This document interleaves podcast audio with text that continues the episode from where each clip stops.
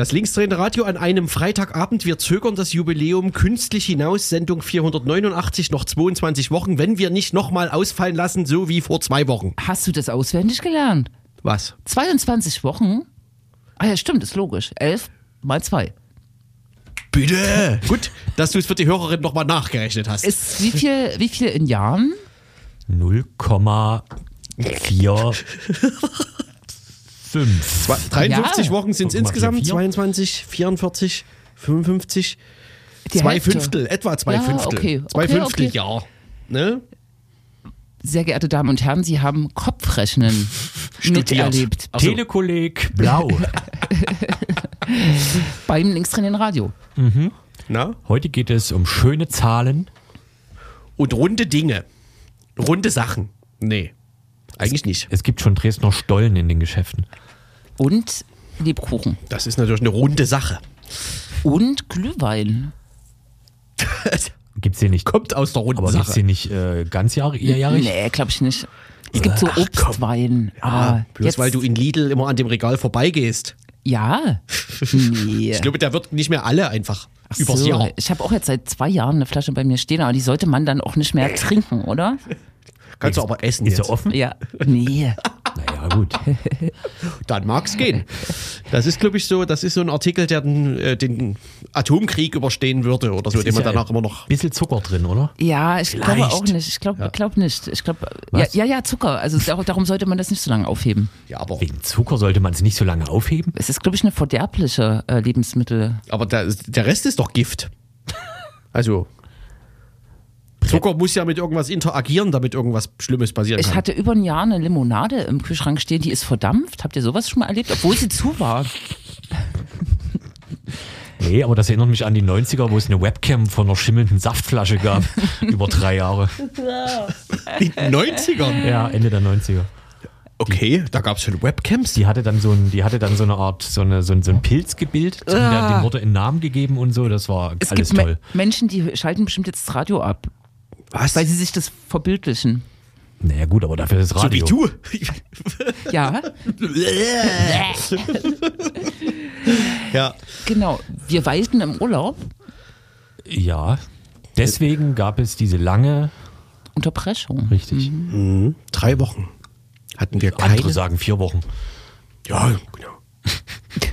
Das ist ja mal hier mit den Zwischenzeiträumen, ne? Das ist Wir- schwierig. Wir senden doch nicht alle anderthalb Wochen, sondern alle zwei Wochen, wie wir gerade ausgerechnet haben.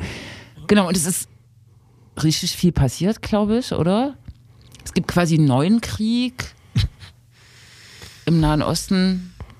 Es gibt noch, äh, also ich glaube, wir haben ja äh, in den letzten Wochen viel über die Migrationspolitik gesprochen, aber es hat sich alles so in wenigen Tagen so radikalisiert, der Diskurs, oder?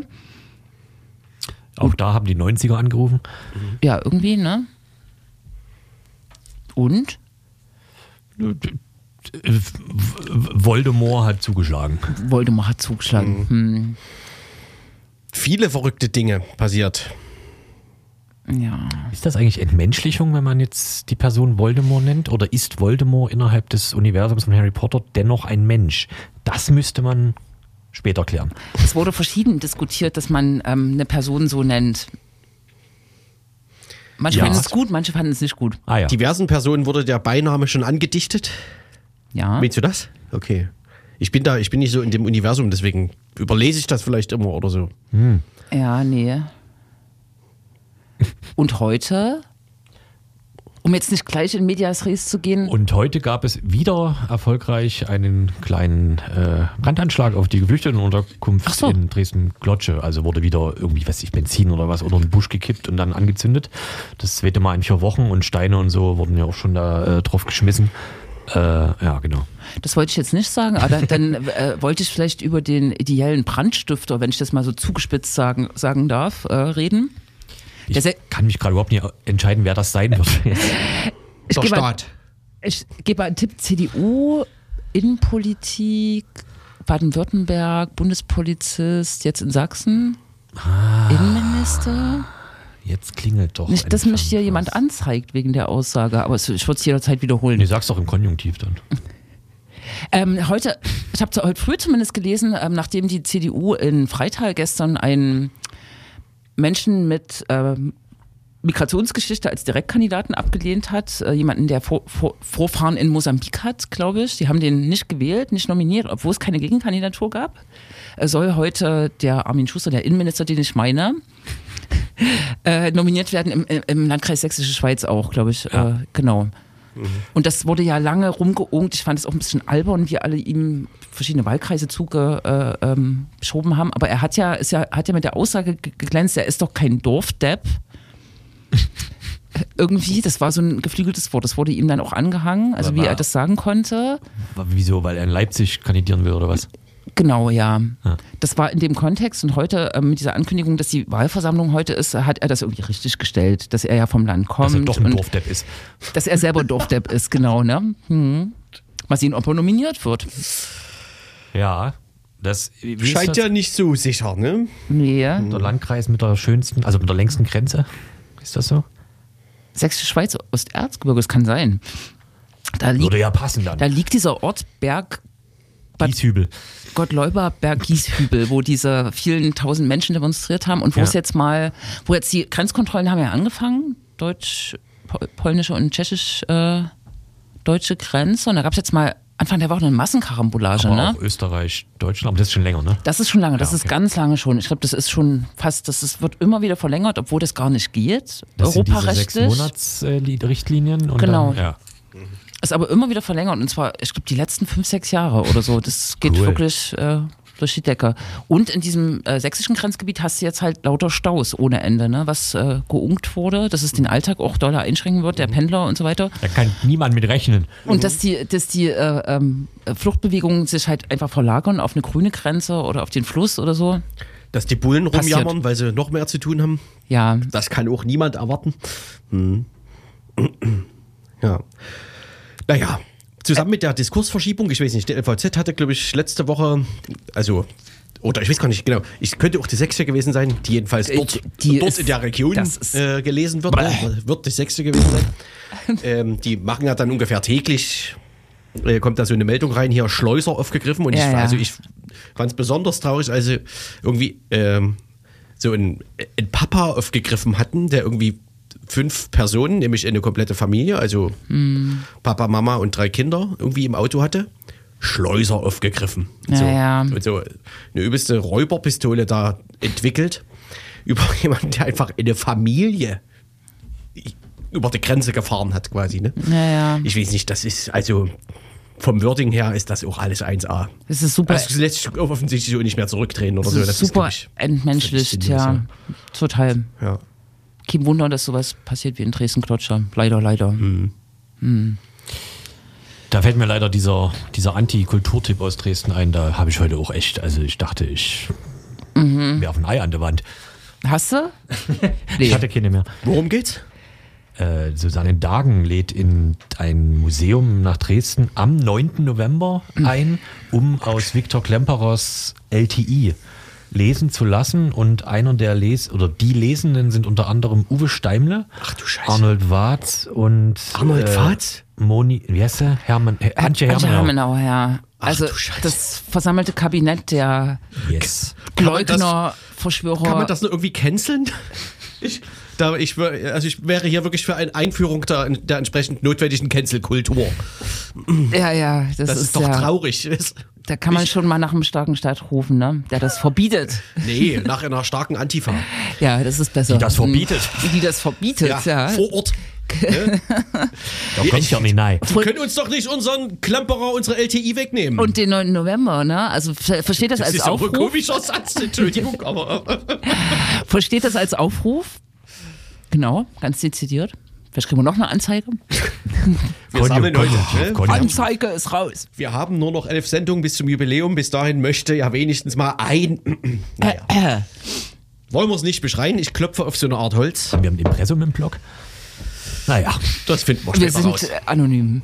Falsche total, Namen, ja, ne, falsche Stimmen. weiß niemand. Alles Also Wer was wissen will, kann uns faxen. Ne? Wir stehen für Anzeigen zur Verfügung. so Roland. 1, 2, 3, 4, 5. Ähm, naja, Richtig. Was, äh, Chemie hat gegen Frankfurt gespielt. Achso. Also und, und Chemie und Frankfurt haben sich vom, wie heißt es, Hummus? Vor dem israelischen Lokal in Blachwitz hingestellt, weil der wollte an dem Tag eigentlich gar nicht aufmachen aus äh, Angst und dann gab es Fußball-Support sozusagen. Die- Dieser Tage ist, ja, Nicht aller Abend. Ja, absurd, ne? Das hat sogar die israelische, die, äh, die israelische Botschaft in Deutschland äh, bei Twitter irgendwie lobend hervorgehoben oder so, dieses, diese ja cool, ja. Tatsache. Hm. Was heutzutage alles geht. So, Bei Deutschlandfunk, äh, Deutschlandfunk gab es einen Kommentar, ähm, der Nahostkonflikt ist kein Fußballspiel. Das war so ein bisschen kritisch mit dem deutschen Diskurs, wo man sich, glaube ich, so äh, bedingungslos vielleicht an eine Seite stellt. Das war einfach ein Aufruf zur Empathie Also ich- und zu einem klaren Blick. Ne? Also es war jetzt kein ich stelle mich Aufruf. beim Fußball nicht bedingungslos an eine Seite, sondern eher bedingungsbehaftet. Ja, ja. Aber Genau, ich fand das aber gut. Sehr bedingt. Weil ich äh, erkenne auch so Reflexe und es gibt auch, ja auch in Leipzig so eine unsägliche äh, ähm, Diskussion und unsägliches Auftreten von Anti-Imp-Gruppen, die ja vor allem weiß dominiert sind, teilweise, manche, manche aber auch nicht. Äh, und da Das gibt gilt es schon natürlich für wieder. anti, antideutsche Gruppen nicht. die sind weiß, ja. gibt es die noch? Könnte man meinen, ne? Aber. Also ich meine in Massen, als Massen. nee, nee, nee. Das, anti, das war nie eine Massenbewegung. Na, in Leipzig. Immer schon eine. Was ist das Gegenteil von Massenbewegung? Eine, die vorangeht, eine Äh, ja, eine, eine Avantgarde. avantgardistische. Ja, ja. Das stimmt. Hm. Mhm. Aber ich sehe schon, wir wollen das nicht ausdiskutieren, können wir auch nicht. Soll, Sch- Mit wem? Mit wem? Man kann uns mal jemanden einladen. Nee, auf keinen Fall. Machen wir nicht. Ich glaube, Nee, nee, ja, wir haben noch ganz andere Themen, haben wir noch geplant, ne? bevor wir ja, ja, sowas überhaupt nur nachdenken sollten. das spielt ja da auch rein. Ne? Und auch der Begriff Cancel Culture ist ja vielleicht auch so ein Begriff. Hat der eine Rolle gespielt in dieser Pressekonferenz, die am Montag stattfand und die der Aufhänger unserer, unseres Gespräches heute sein wird? Ich glaube nicht direkt in der PK, aber ich Uhu. glaube irgendwo auf der Webseite äh, ist Ja. davon auch im Zusammenhang mit äh, der sogenannten Vogue äh, Kultur, ja Vogue Ness, Loch Ness ist etwas darüber zu lesen. Respekt. Ich, bei mir gibt es so Themen, das ist äh, dieses Thema und das sind auch die Grenzkontrollen oder der Newsletter der Sächsischen Zeitung, die lese ich jetzt einfach nicht mehr. Ich lese das einfach nicht mehr. Das macht mich so verrückt alles, dass ich das nicht mehr lese. Ich hatte verzweifelt nach dem Image-Video gesucht, so kam ich auf die Seite und, Und so. wie ist es? Es ist ein dreiminütiges äh, Machwerk aus zusammengeschnipselten, wie sagt man dazu, Stock-Video-Beiträgen, vor allem aus Russland, Belarus und noch irgendwas. Was? Äh, und dazu Was? sagt Voldemort sehr langsam nicht so richtig Muss alles begeistert wieder besser werden. Ja, also, tatsächlich, also es ist sehr Was? schnell zusammengeschustert. Aber Bilder aus Belarus und Russland? Nein. Ja, ja naja, das, du gehst ja halt auf so eine Website, guckst dir Stockvideos, die sozusagen zu deinem Video passen äh, sollen und in dem Fall irgendwie war das meiste eben aus sehr Osteuropa. Also Okay. Und also es ist sozusagen Was will damit gesagt werden? technisch zweigeteilt.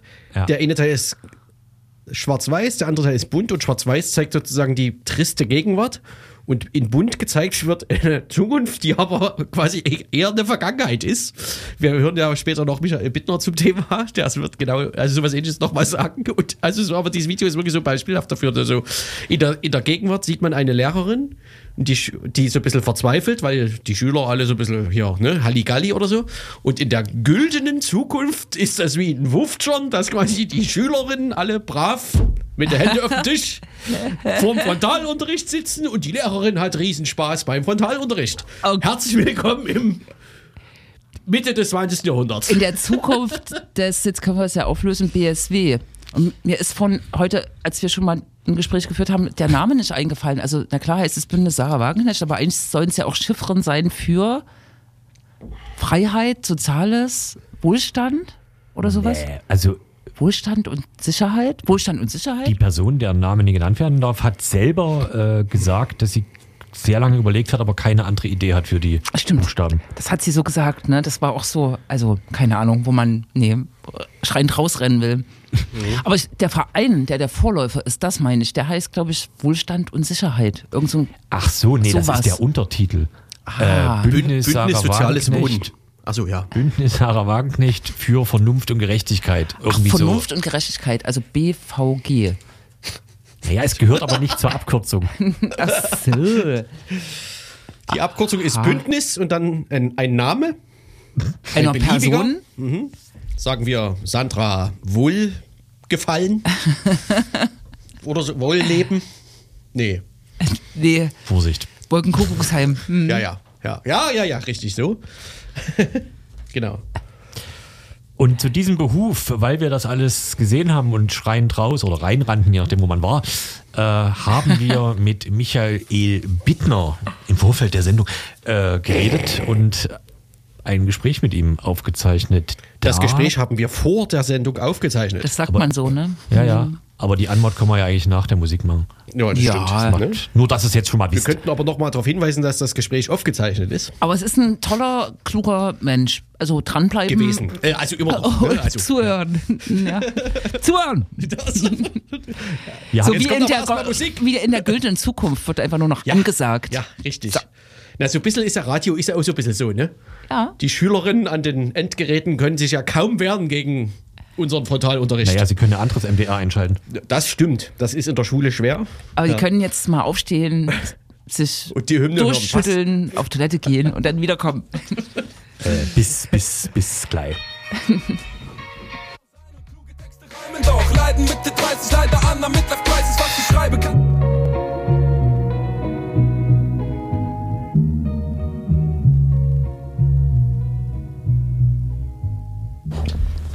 So, das war jetzt kürzer als erwartet.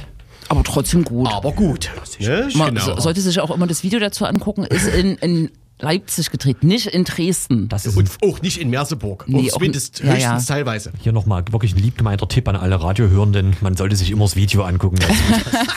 Das kann man ja nachgucken dann im Ja, klar. Internet, Und zwar oder? ohne Ton dann, konsequenterweise. Oder sogar auf Insta. Nee, wie heißt das? Ach, ich sag gar nichts mehr. Nee, hm, man sagt nicht mehr die Namen der sozialen Dienste, oder? Nee, Nee. Das ist, äh, das ist diese Cancel Culture. Wer, wer diese Stelle mit Minutenangabe in dem folgenden Interview rausfindet, mit dem dieser äh, auf einem Sozialdienst, nee, ähm, der möge uns einen Fax schreiben, war viel zu kompliziert, oder?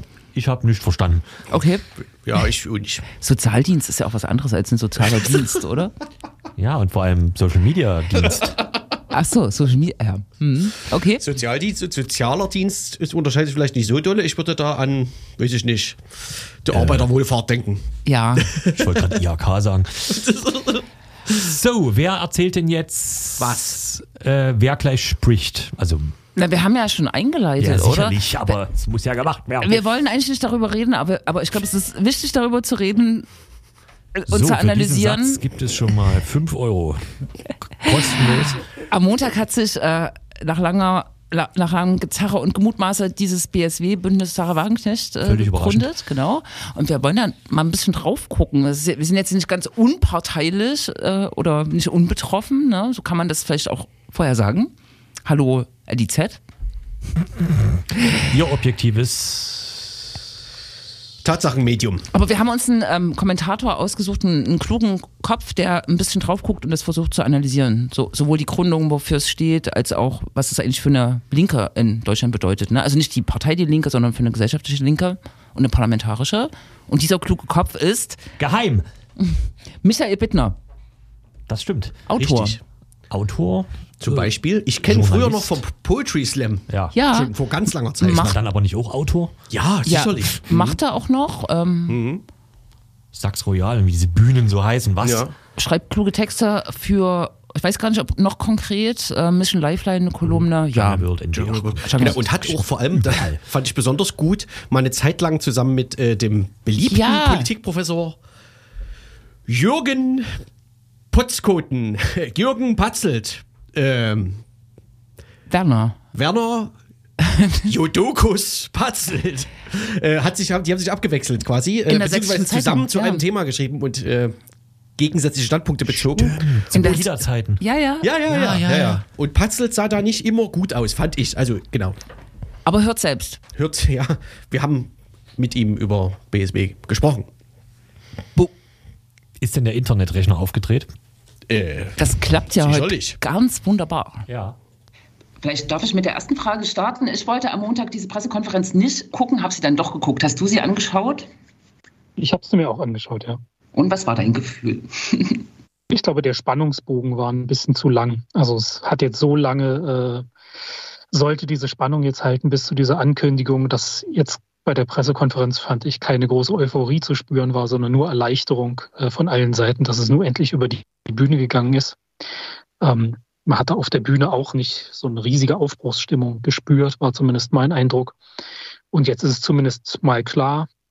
Und ansonsten gab es ja auch leider keine Überraschung oder Gott sei Dank keine Überraschung oder wie immer man das betrachten will. Es waren genau die Leute, von denen man vermutet hätte, dass sie das machen werden, haben es gemacht. Und es sind auch genau die Inhalte, von denen man immer ausgegangen ist, dass sie im Mittelpunkt so einer Neugründung stehen würden. Also es orientiert sich ganz an dem, was Sarah Wagenknecht in den letzten Jahren auch in ihren Büchern äh, als politisches Programm aufgeschrieben hat. Ich hatte tatsächlich auch teilweise das Gefühl, dass sie wirklich aus ihren Büchern zitiert, beziehungsweise aus dem, eben aus dem letzten. Und das war auch ganz interessant, weil sie das dann später noch mehrfach gemacht hat. Also auch in Interviews kamen immer wieder dieselben Sätze. Das hat mich so ein bisschen beeindruckt tatsächlich in dieser Stringenz.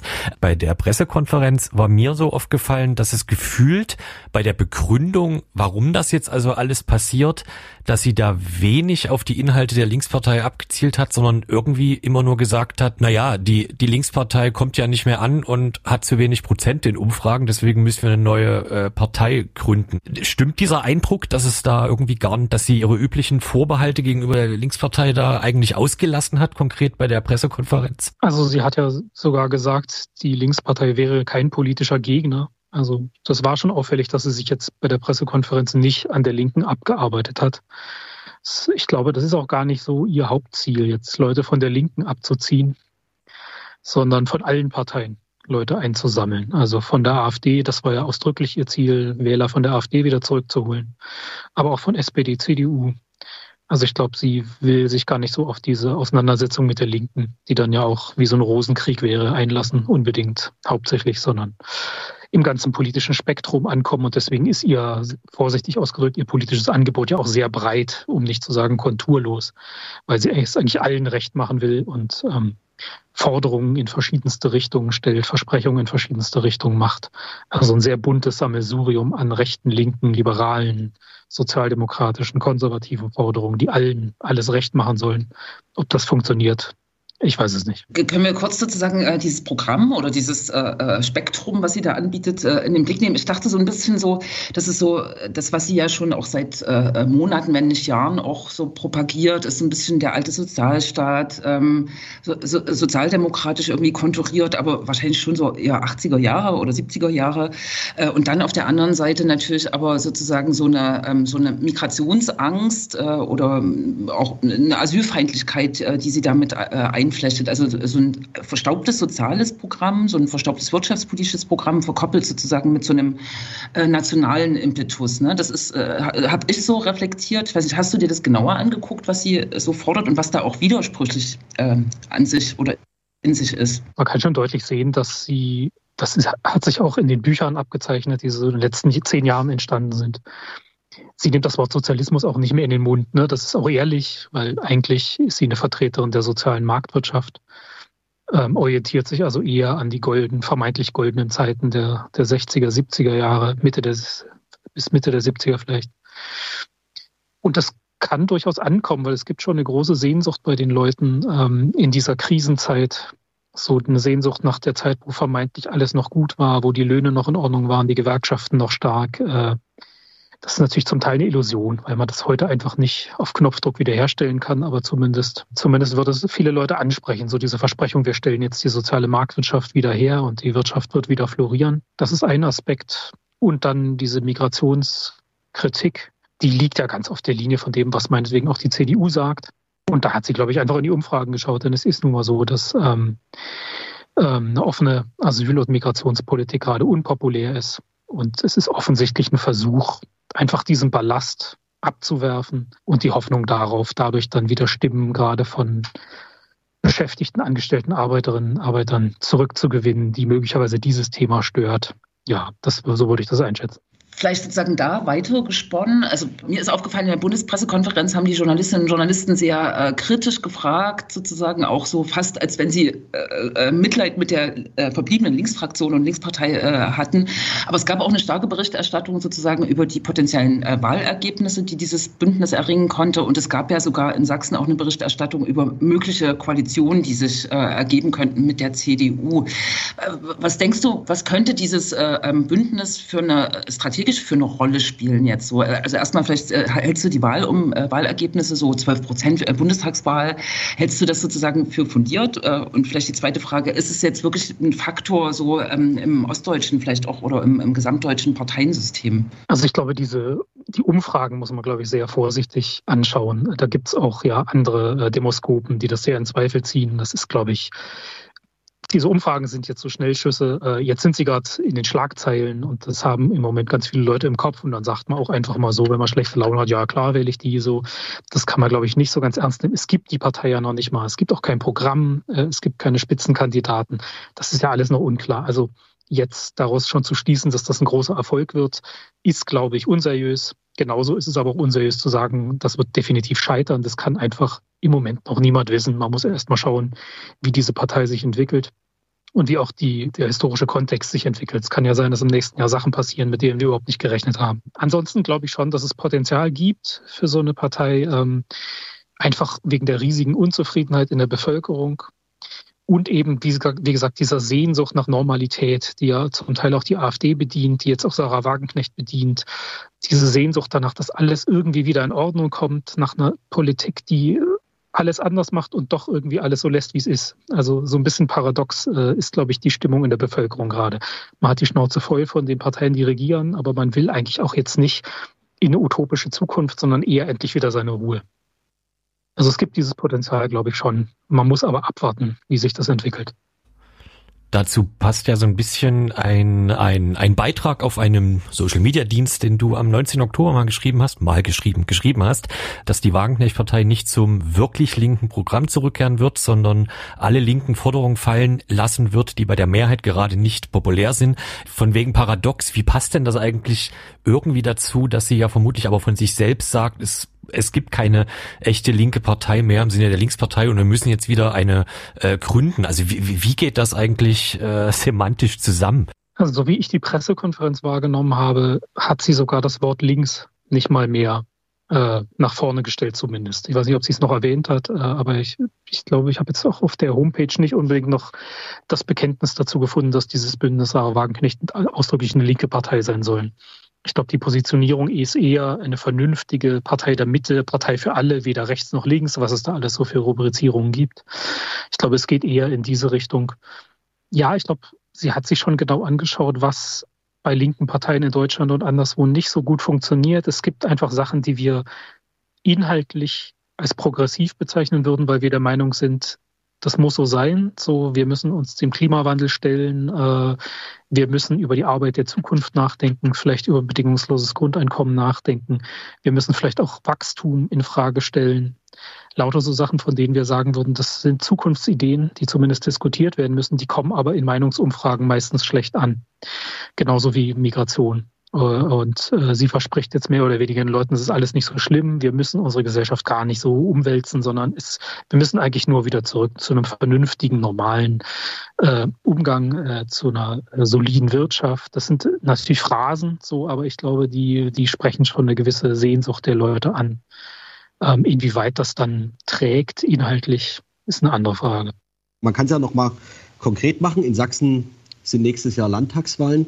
Hast du einen Eindruck, was das jetzt für Sachsen bedeuten könnte? Also es müsst, Sie müssten ja relativ schnell agieren, wenn Sie noch, sagen wir, eine Partei gründen wollen, die zur Landtagswahl antreten kann.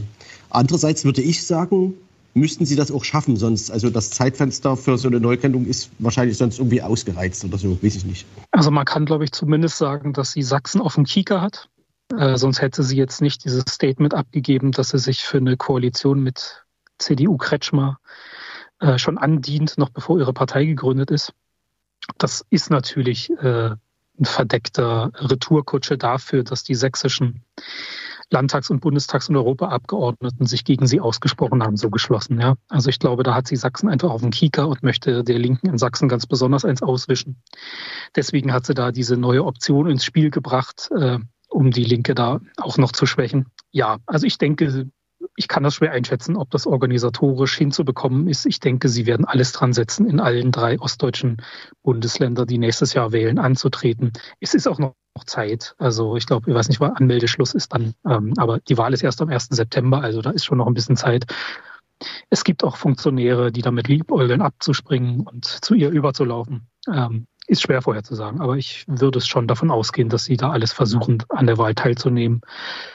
Und äh, die Umfragen sagen, dass es ein Potenzial gibt. Inwieweit sich das dann verwirklicht bei Wahlen, ist eine schwer zu beantwortende Frage. Es kommt auch darauf an, wie die anderen Parteien agieren, was bis dahin noch passiert. Aber ich würde es nicht ausschließen, dass sie eine Rolle spielt. Und dann wird es natürlich, muss man sagen, wird es für die Linke wirklich nochmal ein ganzes Stück schwerer. Äh, auch für die SPD übrigens, ja, die noch mehr an der 5%-Hürde knappst als, als die Linke. Äh, für die wird es auch schwierig. Die AfD wird ein paar Prozentpunkte einbüßen, aber deswegen jetzt nicht in Existenznot geraten. Ja, aber schwer zu sagen. Vielleicht können wir wirklich den Blick äh, darauf werfen, auch nochmal, was, äh, soweit das sozusagen deinen Einblick äh, zulässt, ähm, was bedeutet das jetzt äh, für die Linke sozusagen außer eine Konkurrentin, auch gerade in, weiß ich nicht, Bundesländern, wo man eher mit einer, weiß ich nicht, konservativeren äh, Wählerinnenschaft zu tun hat. Was bedeutet das jetzt für die Partei Die Linke? Es waren ja auf der einen Seite schon sozusagen äh, Befreiungsschlagsgefühle so im, im, im, Umschwang und auch sozusagen so eine, ähm, ähm, ja, so eine Wegweisung. Jetzt äh, können wir sozusagen uns wieder hinstellen und ähm, vernünftig Politik machen, ohne den ganzen Zank und den ganzen Streit und die Auseinandersetzungen. Was birgt das vielleicht für, auch für Chancen für die Partei Die Linke? Es ist eine relativ schwierige Situation, weil ähm, natürlich jetzt die Verführung da ist, zu sagen, jetzt ist die endlich weg und die Probleme sind gelöst. Das ist natürlich nicht so. Es gibt natürlich auch in der Linken ohne Sarah Wagenknecht immer noch genug Differenzen, die ausgeglichen werden müssen. Unter anderem schon die, wie soll man denn mit diesem Abgang umgehen? Soll man jetzt wirklich die Sektkorken knallen lassen und sich darüber freuen, dass man jetzt nur noch komplett progressiv sein kann?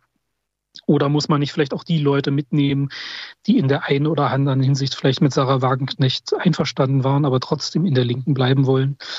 Also das ist auch eine schwierige strategische Frage, die man durchaus vorsichtig angehen muss. Also jetzt äh, in Feierlaune sollte man jetzt nicht geraten, weil die Probleme sind längst nicht gelöst.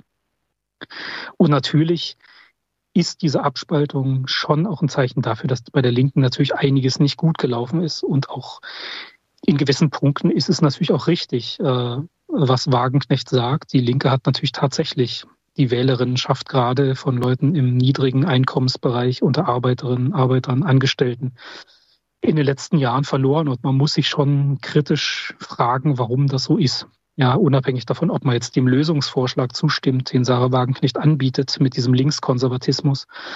Aber auch wenn man dem nicht zustimmt, muss man sich schon die Frage stellen, was können wir besser machen, damit äh, wir diese Leute wieder erreichen.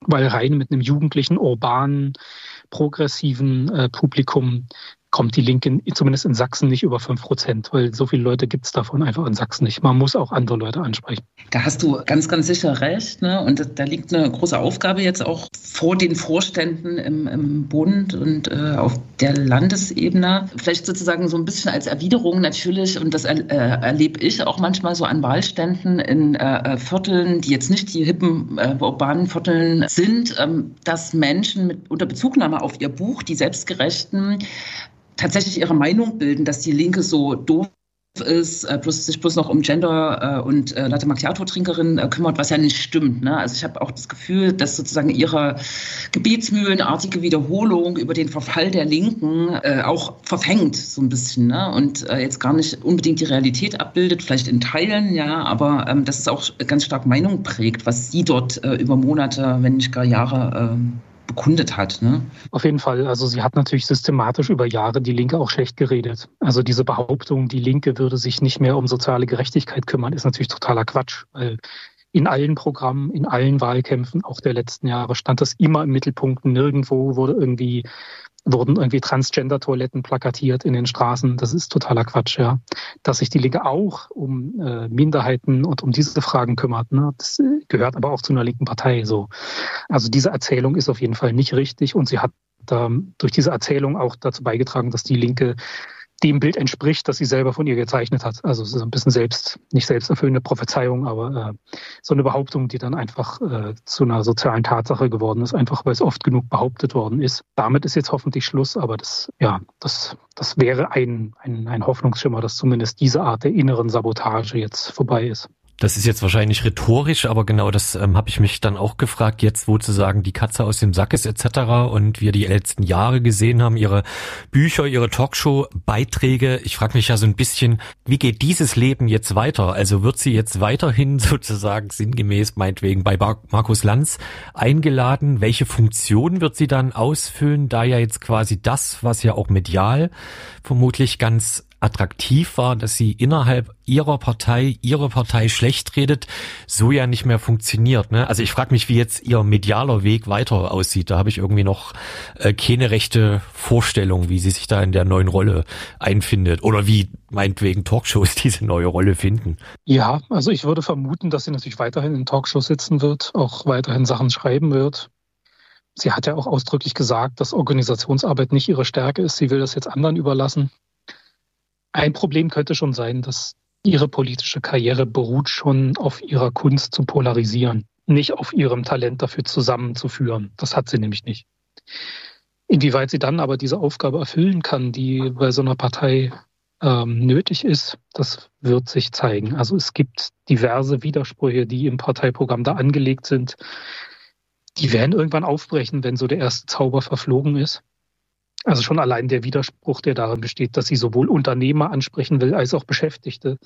Also mehr Sozialleistungen, äh, mehr Tarifbindung, mehr Investitionen und gleichzeitig will sie auch den Mittelstand irgendwie alles äh, schön machen. Wie das aber gehen soll ohne Steuererhöhung oder neue Schulden zum Beispiel, ist unklar. Das wäre so ein Widerspruch unter einer ganzen Reihe von Widersprüchen, die irgendwann auch aufbrechen werden. Die Frage ist halt, ob die dazu führen werden, dass die Partei dann wieder an an äh, Zulauf verliert oder nicht. Das wird man sehen müssen. Und überhaupt wird spannend, äh, ob es in dem Sinne eine Mitgliederpartei wird. Ähm, das ist vielleicht auch noch ein Aspekt, den man nochmal äh, beleuchten kann. Es ist, glaube ich, nach der Schill-Partei vielleicht diesmal gab, ja, irgendwie das erste, vielleicht, stelle ich jetzt mal so fragend in den Raum, das erste Projekt, was sozusagen mit, mit einer Frontfigur agiert, die auch den Namen äh, für die Partei gibt, wobei sie gesagt hat, das soll sich nochmal ändern, aber es ist ja sozusagen so vorgeprägt. Kannst du das einschätzen? Ich kann mich erinnern, dass es äh, in, in Tschechien, glaube ich, gibt es auch so eine Liste, Liste für, von einer Person in Italien oder irgendwo anders, äh, ist das auch schon mal probiert äh, worden. Ist das sozusagen so ein neuer Typus ähm, Partei, äh, den sie da auch versucht, ähm, an, an, einer Person sozusagen aufgehängt äh, zu etablieren? Ja, ich glaube, dass so diese Personalisierung in der Politik eine immer größere Rolle spielt, ist ja auch wirklich ein weltweites Phänomen ist, wenn so eine Person dann relativ charismatisch und prominent ist, äh, dann kann die vielleicht auch eine Partei zusammenhalten, ohne dass große inhaltliche, inhaltliche Einheitlichkeit oder Konsistenz vorliegt. Das kann funktionieren, aber die braucht schon auch ein Profil. Also ich meine, die Parteien jetzt wieder in, äh, mit dem Gerd Wilders in Holland oder so, die haben natürlich auch trotzdem ein klares Profil, ne? also rechtspopulistisch bis rechtsradikal. Während Wagenknecht ein sehr breit sehr breites äh, wie soll man sagen, sehr breit aufgestelltes Programm hat. Sie will ja wirklich allen alles recht machen, zumindest wenn man das so liest, wie es jetzt ist. Also sie ist schon auch ein bisschen für Klimaschutz und sie ist für die Unternehmer und sie ist für die Beschäftigten und für die Alten und Jungen. Ob das so hinhaut, ähm, das, da hätte, würde ich auch noch ein Fragezeichen dahinter setzen, weil ähm, wenn man es allen recht machen will, macht man es am Ende gar keinem recht. Und es kann sein, dass irgendwann die Leute sagen, ja, das ist mir irgendwie zu wischiwaschi. Aber ähm, das wäre nur eine Vermutung von mir. Müsste man mal schauen. Beliebte Frage äh, immer, auch innerhalb der Linken, äh, was tun? Das geht ja nun von Vorschlägen von äh, komplett ignorieren bis auseinandersetzen oder was auch immer. Also genau, was denkst du, was sollte jetzt vielleicht sowohl die parlamentarische Linkspartei als auch eine gesellschaftliche Linke tun in der jetzigen, in der neuen Situation, sage ich mal, wo wir alle nicht so genau wissen, wie lange es genau noch die Fraktion als Fraktion gibt, etc. Also was die Partei angeht, hängt das hängt die Frage, wie man mit dem Wagenknecht-Bündnis umgeht, davon ab, welche Strategie man insgesamt fahren will. Da gibt es zwei Möglichkeiten. Entweder man sagt, wir nutzen jetzt die Chance, dass diese linkskonservativen Anführungszeichen, so nennen sie sich ja selber, weg sind und wir setzen jetzt ganz deutlich auf ein progressives Profil, setzen auf die jungen Leute, auf die Klimabewegung, ja, auf alles, was da äh, an progressiven Ideen im Raum rumschwirrt und hoffen, dass wir da vielleicht auch der SPD und den Grünen enttäuschte Leute wegnehmen. Oder man macht eine andere Strategie und sagt, nee, wir passen lieber auf, dass wir jetzt nicht noch mehr Leute einbüßen, dass wir nicht Leute abschrecken, die vielleicht in dem einen oder anderen Punkt mit Sarah Wagenknecht einer Meinung sind, zum Beispiel in der Friedensfrage, äh, und sind lieber ein bisschen vorsichtig und setzen weiterhin eher auf unsere Traditionswählerschaft. Und je nachdem, welche von diesen beiden Strategien man wählt, muss man dann auch den Umgang mit diesem neuen Wagenknecht-Bündnis ähm, äh, wählen. Also entweder dann, wenn man progressiv sein will, in die Offensive gehen und auch die Wagenknecht-Partei kritisieren oder eher sich auf das eigene soziale Profil konzentrieren und gar nicht so viel Aggression gegen Wagenknecht loslassen, um nicht noch mehr linke Traditionswähler vielleicht zu verschrecken und noch ähm, hinüberzutreiben in dieses neue Bündnis also denkst du, dass diese beiden Ansätze, äh, beide Ansätze gibt es ja in, in, in der Linken äh, als Partei und vielleicht auch in der Linken als Bewegung, wobei da ist sozusagen eher der progressive Teil, glaube ich, überwiegend. Aber denkst du, das ist eine Entweder-Oder-Frage oder ist es nicht doch irgendwie auch miteinander vereinbar? Weil ich äh, sehe jetzt sozusagen, äh, ja, wenn du die beiden Ansätze so hinstellst, sehe ich jetzt keinen alleinstehend als super erfolgreich äh, an oder so. Das wäre mein, meine impulsive Reaktion. Meinst du, das ist irgendwie vereinbar, äh, diese beiden Ansätze, diese grob äh, gezeichneten übereinzubringen? Also sind, sind jetzt vielleicht nicht völlig unvereinbar. Ne? Man kann, könnte vielleicht auch sagen, wir versuchen erstmal weiterhin ein breites Bündnis äh, von Leuten zu bleiben.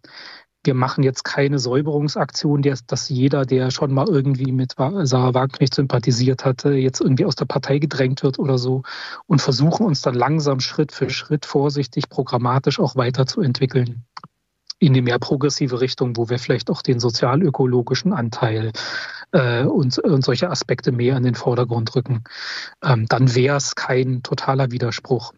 Schwierig ist es nur, wenn jetzt eine Woche nachdem diese, dieser Abschied gewesen ist, jetzt quasi die beiden Strategien, die ich gerade genannt habe, im Extrem gleichzeitig durchgeführt werden. Ja, dass also die einen sagen, Gott sei Dank ist sie weg, äh, wir machen jetzt hier eine absolut super progressive Partei auf und die anderen sagen, schade, dass sie weg ist, Mensch, sie hätte doch als äh, Spitzenkandidatin für die Europawahl antreten sollen. So, das funktioniert nicht. Ähm, so, man muss sich schon erstmal schon da ein bisschen zurückhalten und die Widersprüche, also Leute mögen keine Widersprüche, weil die, die Wählerinnen und Wähler merken natürlich, hey, in der Partei sagt der eine das und der andere sagt das, das haut ja irgendwie nicht hin. Also zumindest so diszipliniert sollte man irgendwie sein, dass man das nicht macht. Es bleibt also spannend. Wir bleiben da dran, naturgemäß, und sagen Danke, Micha. Danke euch. Blacking in and out in a strange flat in East London. Somebody I don't really know just gave me something to help settle me down and to stop me from always thinking about. Sweet lover, won't you help me to recover? Darling, sweet lover, one day this will all be over. So, äh, Frank Turner und das davor war Michael Bittner. Der eine singt, der andere spricht. Ja, Genau. macht er gut. Und Michael Bittner singt manchmal auch. Ach nee, macht er nicht. was? Er steht auf Bühnen und macht hier so Wortkunst, glaube ich, ne? So, ja. Wortkunst ist aber auch sehr allgemein. Das ist ja auch Singen. Stimmt. Gedichte vortragen. No? Radio machen. Bitte. Wortkunst. Ah. Ja. Da sind wir wieder ganz nah bei uns. Bei Ja, uns. Beim Linksreden Radio. Gleich mal die Domain sichern. Wollt ihr jetzt noch über diese Verschwörungstheorien reden? Nee. Nee. Man könnte doch anfangen. Mit dem Streuen von Desinformationen. Aber wir sind kein Desinformationssender. Nee. Nee, Sondern ein äußerst subjektives Sendeformat. richtig. Mit objektiven Ideen. Ein, ein, Einsprenklern. Mhm. Grüße gehen raus. Ja. An, unsere Fans. Ja. An, an die anderen freien Radios. Oh je. Dezidiert eins. Also das. Okay. Ein neues. Genau. Kommst du nicht drauf. Ähm, währenddessen äh, hat der ehemalige Verfassungsschutzchef, der mit der goldenen Brille, äh, Die mit der Goldkante. in einem Thüringer Untersuchungsausschuss zum NSU die Thüringer Landesregierung als linksextremistisch bezeichnet, woraufhin die An- Anhörung abgebrochen wurde. Interessante Ereignisse, die so auch nur in Thüringen passieren können. Ja, Aber Was, was wiederum aber nur in Bayern, glaube ich, passiert, ist, dass vor Amtsantritt des neuen Landtags ein Haftbefehl zu, äh, für ein neues Landtagsmitglied ausgesprochen äh, wird und da der Landtag aber noch nicht äh, zusammengekommen ist, gilt noch keine Immunität äh, für die Person. Und das heißt quasi, im besten Fall ist ein Landtagsmitglied der AFT äh, so. vor dem Landtagszusammentritt, dem ersten Plenum, whatever, im Knast oder so, in Urhaft, weiß ich nicht. Und wegen was? Ist unklar, es gab, also irgendwas, letztes Jahr war was mit Volksverhetzung im Raum und daraufhin gab es vor ein paar Wochen eine Hausdurchsuchung und daraufhin wohl irgendwie diesen Haftbefehl, aber whatever.